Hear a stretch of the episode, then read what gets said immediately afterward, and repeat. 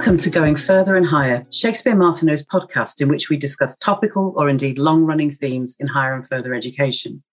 My name is Smita Jamdar, and I'm partner and head of education at Shakespeare Martineau. And I'm joined today by my colleague, Geraldine Swanton, who's a legal director with me in our education team. In today's episode, we're discussing a judgment handed down in Bristol County Court in the middle of May uh, in a really sad case involving the tragic death of a student, Natasha Abrahart. The case must have been an incredibly painful one for Natasha's family and friends and for the university involved. And I really don't want to dwell on the details too much. But the, case, the case did give us some judicial interpretation of some areas of law that affect universities more widely. So it's worth reflecting on what we could learn from it. It is, of course, a first instance decision, and therefore it doesn't set any precedent. And the university involved has said that it may, in any event, appeal. But it analysed the legal position in two important areas the duty of care owed by universities to their students, and secondly, the disability discrimination provisions of the Equality Act.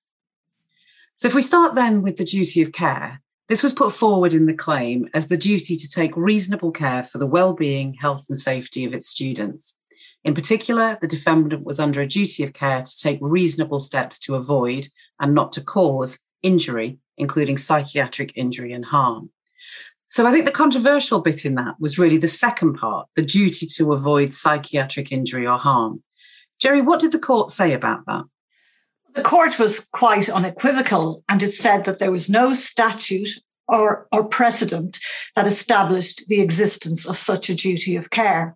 Uh, and the claim that was sought to be made was that um, because the university was providing ancillary services, support and welfare services, that that created a duty or an assumption of responsibility for a person's welfare and to avoid um, any kind of psychiatric um, injury. Effectively, it was saying, or trying to say, that the university owed a duty to a student to protect them from themselves. And to find such a duty would be novel, which is an understatement, and it would be inconsistent with existing law particularly the law in relation to suicide, which says that a person of sound mind is responsible for their own actions. And there are very rare exceptions to that general principle. And one of the exceptions would be where um, an organization had custody or control over the individual, typically in prison or in a, psych- a secure psychiatric hospital. And there, there might be a duty to take operational steps to protect a person from self harm. But a student attending university is certainly not in a situation of custody and control exerted by the university. I think that's um, I suppose for lawyers, that's something that we kind of have, have grown up with. We, we, we understand and we, we take it in a way as read that that would be correct. Um, I think sometimes it's hard, isn't it, for people who aren't that familiar with the law to separate out what they might perceive to be a very strong moral or ethical duty to do something and asking themselves why doesn't the law impose the same duty effectively that we think would be the morally right one? And i think it often goes back doesn't it to the fact that really there's not much you can do that would necessarily protect from the harm that was being described and therefore it's not right to be imposed with the legal responsibility for preventing yes. um, that harm needless to say, human behavior is unpredictable and uh, at best, and uh, there's always a tension between autonomy. Um, you know, deference to autonomy and, uh, well, knowing when to intervene. I mean, you're assuming a degree of knowledge that most universities would not have. So you have to, perhaps if you know there's a real and imminent threat of serious harm, then you would do all you reasonably could within your powers to prevent that harm. And at the very most, that would be call an ambulance, call a doctor, call the police. Yeah, exactly, exactly, because you, you, can't necessarily do anything that's going to stop the, the, the event um, happening. I suppose the other thing that uh, uh, perhaps creates a bit of cognitive dissonance in the minds of of um, people trying to make sense of the legal position is that notwithstanding whatever the legal position might be, universities are trying to take steps to do things to reduce the risk of harm uh, to students. Uh, uh, and and again, we don't know where this would end up, but potentially in the future, the courts might look at those steps that institutions had, had, decided to adopt and say, well, maybe we are starting to stray into something mm. that looks a bit more like it's fairer to impose a duty because you have said you will do certain things. And if you do not do those things, then potentially liability accrues but we're some way off that really at the moment. We are. And, and it's about compassion for individual, having compassion in individual cases, but you need to be very circumspect about elevating individual acts of compassion into an institutional policy because your policy should undertake to do no more than you could reasonably be expected to do uh, and to do what's fair, just and reasonable. And uh, that's not a lot, really. Yeah, indeed, indeed. Counselling and access to services, but that's different from assuming a responsibility from preventing harm. Yeah, and it does raise all sorts of questions about the adequacy of services, the adequacy of um, uh, things like you know the waiting times to, to, to see university counsellors and, and, so on. So there are a lot of unknowns in this area from a, a, a what would it take for the court to move into recognising this sort of duty of care, but as I say, the sector itself, I think, is it, for, for, all sorts of reasons, is is rightly trying to do what it can um, to stop this sort of harm occurring. Um, if we then move on to the Equality Act, what struck me about this case was that a lot of the issues that the court was grappling with are ones that you and I have seen quite often when we're advising um, universities. So, for example, in relation to the duty to make reasonable adjustments, uh, I thought the court gave some quite helpful analysis about the, the process for establishing whether a person A has a disability. In particular, is there a need for medical diagnosis? And secondly, then how you they should go about securing the adjustments they need. And um, what did you think about th- those those parts of the judgment? I thought it was extremely apt uh, and uh, sort of coincided with my understanding of how the law applies. And I often hear staff who genuinely toil with the whole notion of, of uh, reasonable adjustments because it is I mean, the disability discrimination legislation has been around for a long time, but there is an inherent tension in a university environment and making several adjustments, making many types of adjustments. But staff will often say, look, I'm not a medical professional. I can't diagnose a disability, or we need a formal assessment uh, from student support before we can even consider whether we would make an adjustment. Um, but as the court said, and as we often advise, look, if a student's conduct is consistent with some kind of physical or mental impairment, which causes them a disadvantage when compared with stu- other students, then um, the university will be imputed with knowledge of the disability. Um, and there's no need, uh, sorry, uh, when they are imputed with knowledge of the disability, because conduct was self-evidently a disability, um, then you know the duty to make adjustments is engaged. And doing nothing because the student hasn't reported their disability or doing nothing because there's no formal support plan is unlikely to offer a defence in, in, in those cases. So it's really important for academic staff in particular who are often on the front line that they understand that the when the duty to make adjustments is engaged and to be sensitive to the um, the difficulties their students are experiencing because it might with a bit of you know attention become clear to them that actually the student is disabled and they need to do something about it. I always wonder how much of, of the way that the sector approaches this issue stems from kind of conflating reasonable adjustments with extenuating circumstances. So, of course, the history of the sector has been if you want to claim extenuation in an assessment, you need to produce medical evidence in order to um, uh, uh, show that there was something, you know, objectively and demonstrably wrong on the day. Your, your own account of how you felt wouldn't be sufficient. Um, and it, it sometimes feels as if exactly the same model of judgment making has been imported into the disability discrimination um, or, the, or the, the, the sort of way that institutions have responded to the disability discrimination legislation without thinking that actually the very definition of disability makes it clear that we're not looking at a diagnosis based judgment. We're looking at a um, behavior conduct um, a capacity to cope with with day to day activities type uh, judgment. So it, I think that's where perhaps sometimes, especially maybe perhaps on the academic front, because they will be most familiar with things like extenuating circumstances, there is that tendency to say, well, where is the evidence mm. of a disability? And, and, I think, you know, some academics subconsciously are worried about a fairness issue to say, yeah. well, it's unfair to other students if this student is given special provision. But actually, it's not special provision. All it is is an adjustment to the environment or to the policy to enable the disabled student to compete fairly with the non-disabled students. And, and also the Equality Act makes express provision for the fact that it's not discrimination against non-disabled students to treat a disabled student more favorably. And um, I, I, always think i always tell my clients look the disabled student shouldn't have to adjust to the university. The university has to adjust to accommodate the disabled student I think that was another really important theme that came through the judgment, which was to remind us all, if we needed reminding, that the duty to make reasonable just adjustments sits on the on the institution, not on the student to seek them.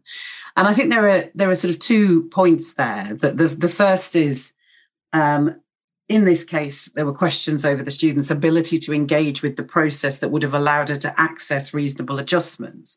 And the um, court, I think, rightly made the point that if you did have a policy that the only way a student could get reasonable adjustments was by applying for them, um, that would need adjusting in the case of students whose disability meant that they couldn't necessarily follow that process um, in, in the right way. And I think I think that was a uh, an important helpful clarification. The second thing I thought was as well as well the uh, very often what we see is a tendency for a student to ask for a range of adjustments.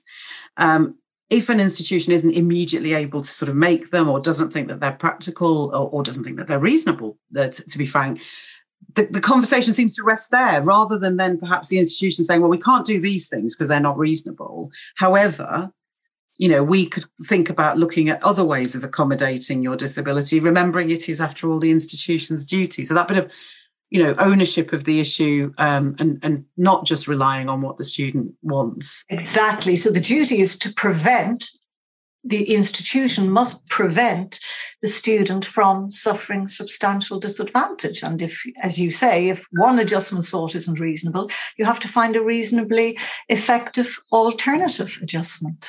Yeah. And it ultimately, in those rare cases where no reasonable adjustments were possible at all, then what the law says is that is not then discrimination because there is no reasonable adjustment that you can be made. But unfortunately, even if that defense was available in some cases, and I'm certainly not talking about the case uh, that, that, started this conversation, um, because institutions haven't gone through the process of trying to think about adjustments, it's quite difficult to rely on it. Mm-hmm. Uh, so I think that that you know is, is a very useful um, recognition. And I think you also made the point about sort of frontline staff and their ability to um, understand the, the, legal framework that they're working under um, and having a sort of way of making decisions that isn't overly bureaucratic. Yes. And how do that, you know, that when you when you know how universities work, that's actually quite a complicated thing to unpick, isn't it? How do you get to the point where you don't just have capricious decision making by individuals applying their own judgments and nothing else, but equally not siphoning everything into a very formal process that takes time and, and can disadvantage. Can be intimidating as well. Absolutely, absolutely. Mm-hmm.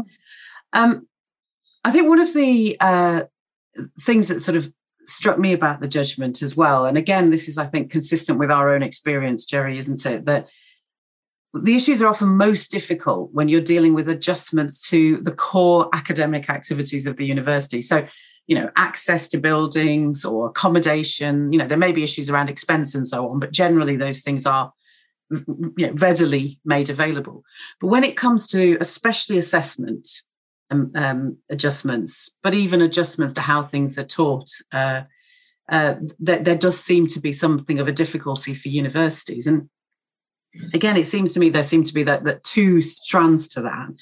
One is the point you've already alluded to, which is the need, the absolute need for there to be comparable assessment for all students so that no student uh, can feel that their assessment wasn't judged to the same standards as someone else's. Key point there, I think, is comparable rather than the same. assessment. So there is some scope there. And then, of course, crucially, the need to ma- maintain academic and um, professional standards. And whilst we're having this discussion over here about disability discrimination and reasonable adjustments and so on, we've also got quite a strong narrative coming out of uh, the, the, the sort of department and the OFS about how academic standards must never be compromised, and you know grade inflation, and this belief that somehow some courses aren't really testing students enough, um, and that comes through in the new quality and standards conditions of registration. So.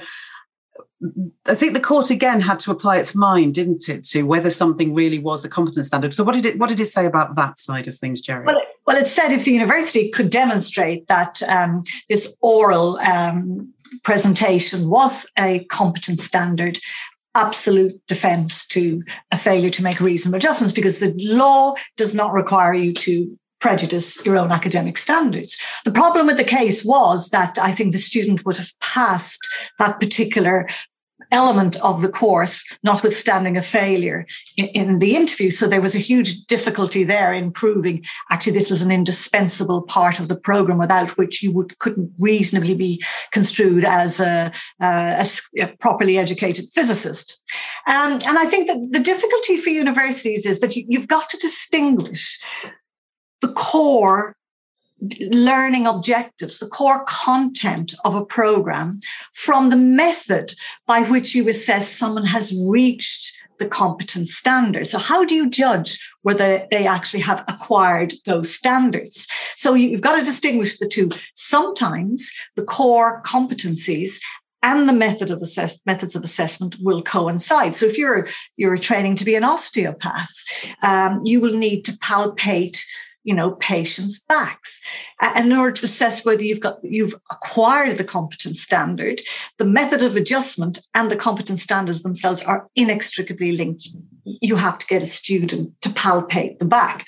Um, so you can't make an adjustment to that because to do so, to diminish the professional standards of palpation would uh, would prejudice the professional standards of the course. But then you have many cases where, uh, let's take medicine again, you know, multiple choice questions. Um, some universities seek to argue that um, these are competence standards, performing multiple choice questions in exams.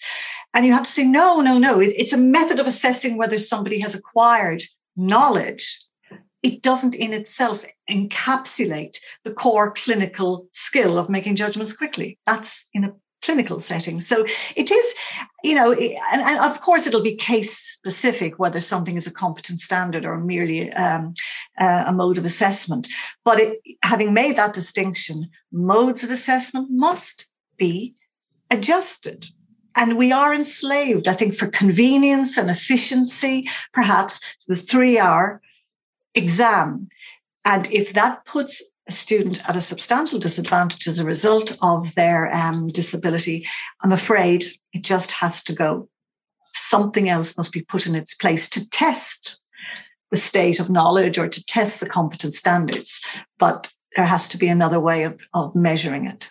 And, you're so right about um, how much of this is, in a way, instinctively this is how it's always been done. We've always used these methods of assessment and we must continue to do it without necessarily having gone through that process of thinking is it a competence standard or is it a method of assessment that needs to change? And again you can sort of see a clash coming here because um, there, there, has been so much uh, misinformation, I think, about what inclusive assessment looks like in universities that it's fallen into that whole narrative around, as I said, you know not not sufficient challenge and test and rigor. And the risk is that actually you're being pulled in one direction that says stick with the most rigorous forms you know the old fashioned 3 hour written exam closed book nothing else away from thinking creatively not actually not just for students with disabilities but for anyone.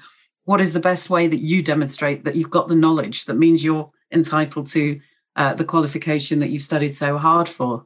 So i think competence standards it's very useful that they have been you know put into the limelight again. And i think it's something which um you, know institutions do need to think about a bit more. But i suspect we're a very long way off having a smooth passage into this is this is what you know proper assessment can look like against the backdrop of the um the equality act. So thank you very much there, Jerry, for sharing your thoughts about this um, this very very tragic uh, case, and thank you to you all for listening. We hope you'll join us next time. So don't forget to hit the subscribe button, and if you've liked what you've heard, please do leave a review. So until next time, it's goodbye from me. It's goodbye from me.